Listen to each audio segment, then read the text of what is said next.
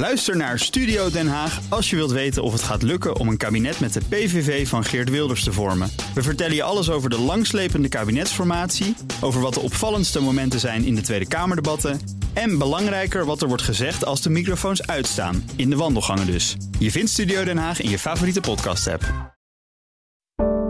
Een goedemorgen van het FD.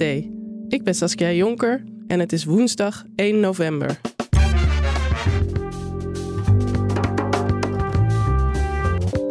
Onderhandelingen tussen Facebook-moederbedrijf Meta en de overheid zijn geklapt. Nou, als we kijken naar de landen om ons heen, dan uh, ziet het er niet heel best uit voor uh, Facebook. De prijzen voor beste fusie- en overnameadvocaten gingen te vaak naar een man. En daarom gaan ze op de schop.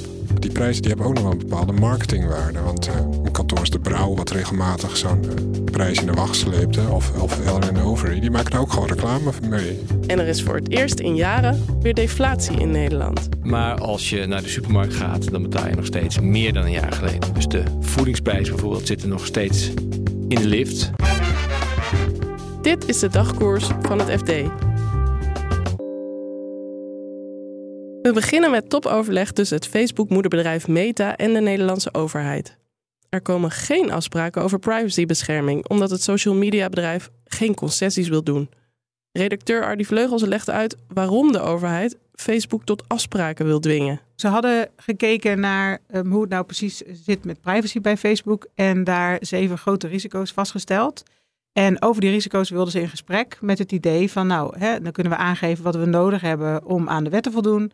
En dan kan Meta uh, daarin meedenken en dan komen we er wel uit. Maar al snel bleek dat dat uh, niet zo gemakkelijk ging. En heeft de staatssecretaris dus naar de Tweede Kamer laten weten dat die gesprekken uh, ja, tot niks zijn, op niks zijn uitgelopen. Ja, want wilde Facebook geen concessies doen? Nee, Facebook staat op het, of Meta moet ik eigenlijk zeggen, hè, waar Facebook is van Meta. Meta staat op het standpunt uh, dat zij zeggen: ja, we denken dat jullie de wet verkeerd uitleggen daar en dat we er wel aan voldoen. Dus jullie zijn te strikt. Dat is eigenlijk wat ze kort samengevat uh, laten weten. En de Nederlandse overheid zegt: nee, dat zijn we niet, want we hebben echt heel uitgebreid ernaar gekeken en we willen heel graag met jullie erover in gesprek, want we willen ook gewoon eruit komen. Maar op deze manier lukt dat niet. En hoe gaat het nu verder? Nou, de gesprekken zijn nu dus gestopt. de Tweede Kamer is daarover geïnformeerd. En nu is er eigenlijk gevraagd aan de autoriteit persoonsgegevens, de Nederlandse toezichthouder, ja, hoe nu verder? En die mag dan een uh, breed advies uitbrengen, zoals het dan heet. Dus die gaat dan kijken van oké, okay, wat betekent dit uh, dan eigenlijk? En daar kunnen ze ehm, de tijd voor nemen. Ze zeggen zelf een paar maanden nodig te hebben daarvoor. En dan gaan ze zeggen, ja, kun je nou wel of niet verder met het gebruik van Facebook als overheid? En wat is de verwachting eigenlijk? Nou, als we kijken naar de landen om ons heen, dan uh, ziet het er niet heel best uit voor uh, Facebook. Uh, en dan heb ik het onder andere over Duitsland. Daar heeft de Duitse toezichthouder ehm, recent gezegd dat de overheid daar niet meer op Facebook mocht, omdat ze niet voldoen. En datzelfde geluid klinkt ook in Noorwegen. Die leggen Facebook ook hoge boetes op voor het volgen van mensen zonder dat ze daar ehm, toestemming voor hebben gegeven. En die hebben nu ook aan de Europese Club van Toezichthouders gevraagd om ja, mee te kijken hoe de Europese landen samen eigenlijk ja, stelling kunnen nemen over die privacyrisico's van Facebook. En stel dat de overheid dus helemaal stopt met Facebook, heeft dat dan ook nog consequenties voor bedrijven die accounts hebben op Facebook? Nou, we zien wel een bredere trend dat de overheid strenger optreedt. Hè? Dus bijvoorbeeld eerder is TikTok ook in de ban gedaan. En wij hebben toen als FD ook een rondgang gemaakt langs bedrijven van goh, hoe gaan jullie daarmee om? Hè? Volg je dat dan of niet? En dan zie je dat veel bedrijven, vooral bedrijven die veel samenwerken met de overheid, wel degelijk heel goed kijken wat die overheid doet. En kijken welke risico's ze dan zelf lopen. En dus soms ook dat beleid volgen. En dat zou je hier dan uh, ook verwachten. De awards voor fusie- en overnameadvocaten gaan op de schop. Het prijzengala was volgens critici te veel een hengstenbal en zou meer ruimte moeten bieden aan vrouwelijke advocaten. Voordat we ingaan op wat er verandert, blikt Zuid als redacteur Edwin van der Schoot eerst terug op de commotie die vorig jaar ontstond. Ja, vorig jaar is op dat uh, Zuidas gala, die, die uh, M&A Awards, uh, is, een, is een flinke rel uitgebroken door het feit dat er van de 42 mensen die genomineerd werden voor een individuele prijs, waren er 41 man. En dat viel niet zo goed bij heel veel vrouwen. kan je iets vertellen over die prijs? Hoe belangrijk zijn die op de Zuidas? Hoe ziet dat gala er ook uit? Jij bent er wel eens geweest, toch? Ik ben er, eh, ja, ben er regelmatig geweest vroeger. Het is een beetje, het is een eindejaarsfeestje. Daar komen alle advocaten, bankiers, dealmakers die uh, bedrijven hebben gekocht, verkocht, naar de beurs hebben gebracht. En uh, normaal gesproken zijn ze natuurlijk elkaars concurrenten. Dus bespioneren ze elkaar misschien hooguit bij het naar binnen en buiten lopen van een kantoor van een bedrijf waar ze zaken proberen te doen. En nu gaan ze met z'n allen meestal aan een licht diner en daarna flink aan de drank. Dus daar hangt een bepaald sfeertje dan. meestal wel gezellig. Maar die, uh, die prijzen, dit klinkt zo allemaal heel gezellig, die prijzen die hebben ook nog wel een bepaalde marketingwaarde. Want een kantoor is de Brouw, wat regelmatig zo'n uh, prijs in de wacht sleepte, of, of Ellen Overy, die maken er ook gewoon reclame mee. En na die 41 mannelijke genomineerden van de 42 wil de organisatie het dus anders gaan doen. Hoe gaan ze ervoor zorgen dat vrouwen ook gaan meedingen naar die prijs? Ja, het is natuurlijk op de Zuidas is het sowieso zo. Dat, dat bleek recent ook uit een uh, onderzoek wat het FD zelf heeft gedaan. Dat nog steeds bij heel veel firma's die daar, uh, heel veel advocaten en consultancyfirma's, maar dat geldt eigenlijk ook wel voor de, uh, de afdelingen zakenbankieren van de banken, zeg maar. De, de hoeveelheid vrouwen die daar werken is gewoon minder. De hoeveelheid partners die daar zitten is gewoon lager. Dus diversiteit is sowieso een, een uitdaging, als je het eufemistisch ja. noemt.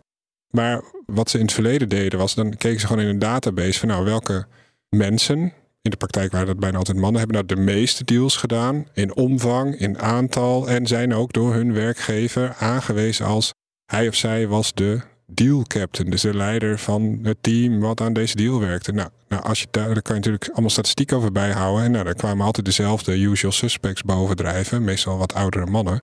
Nou, dat selectieproces is nu veranderd.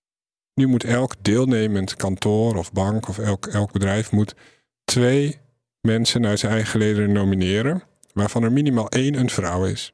Bovendien mag je niet iemand nomineren die vorig jaar heeft gewonnen. Nou, dat moet allemaal voor wat meer diversiteit en doorstroming zorgen. Dus zowel meer jonge mensen als meer vrouwen. Heb jij al een idee wie er dit jaar gaat winnen? Er zijn zeven individuele prijzen, maar de, de meest uh, aansprekende zijn denk ik die van de beste fusie- en overname adviseur, dus laten we zeggen bankier, en de beste fusie- en overname advocaat die prijs van beste fusie- en overnameadvocaat gaat winnen, daarvan kunnen we in ieder geval zeggen, niet de man die hem het vaakst heeft gewonnen, Arne Grimme.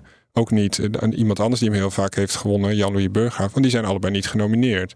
Eh, Grimme, omdat hij hem dus vorig jaar heeft gewonnen. Als je dan kijkt naar wat zijn dan hele grote spraakmakende deals geweest. ASR heeft natuurlijk Egon in Nederland overgenomen. Werd, wordt gezien als een van de laatste, misschien wel de laatste grote deal in, het, in de financiële sector, in het verzekeringslandschap. Ja, dat is dan uh, door Lieke van der Velde van Nauta Dutil gedaan. Dus ja, als ik ergens een flesje wijn op moet inzetten, dan zet ik hem op haar in. En tot slot deflatie. Na de hoge inflatie van vorig jaar zijn de prijzen in Nederland nu juist gedaald. Maar ondanks de deflatie zijn je boodschappen nog niet meteen goedkoper, vertelt economieredacteur Marijn Jongsma. Als je alles bij elkaar gooit in een, in een grote mixer, dan wordt het leven is het leven goedkoper dan een jaar geleden.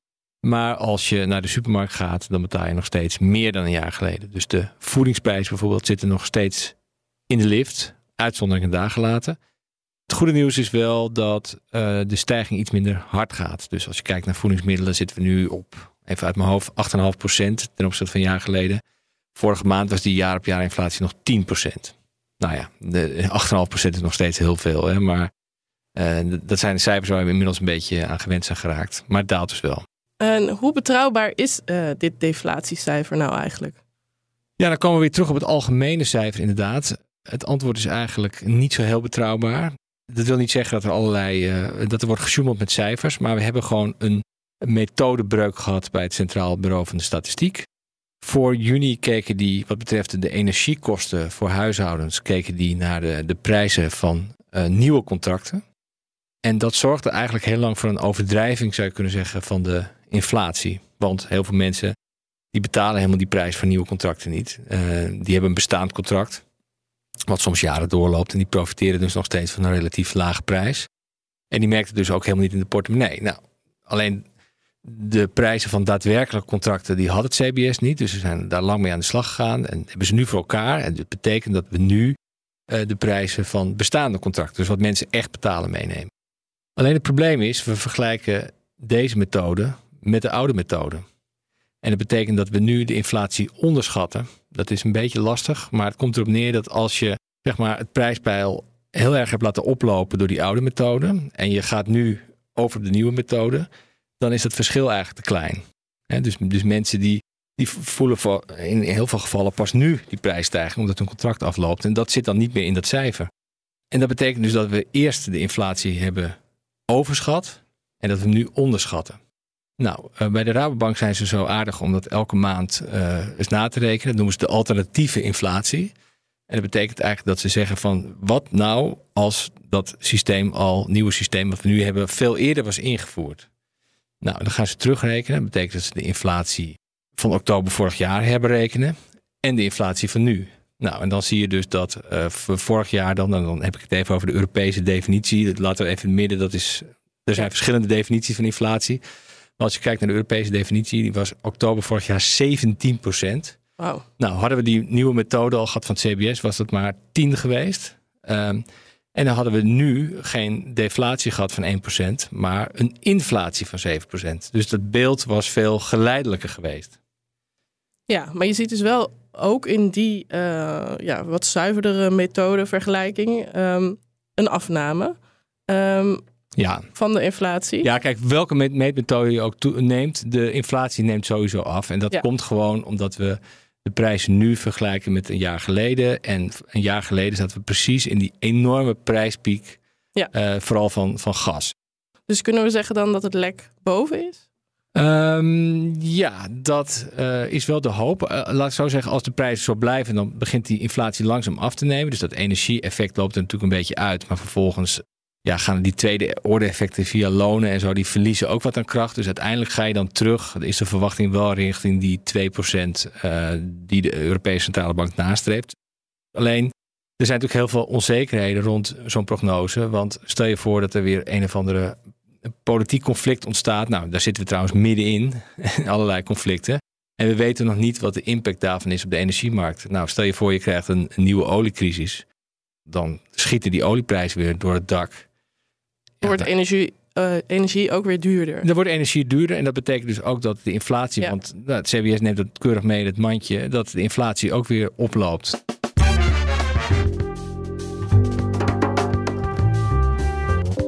Was de dagkoers van het FD. Wil je op de hoogte blijven van het financieel-economische nieuws?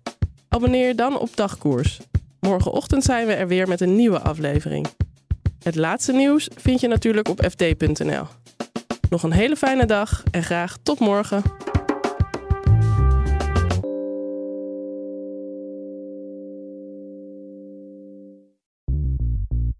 Bij BNR ben je altijd als eerste op de hoogte van het laatste nieuws. Luister dagelijks live via internet. Bas van Werven. En heel langzaam komt de zon op rond dit tijdstip. Je krijgt inzicht in de dag die komt op BNR, het Binnenhof in Nederland en de rest van de wereld. De Ochtendspits. Voor de beste start van je werkdag. Blijf scherp en mis niets.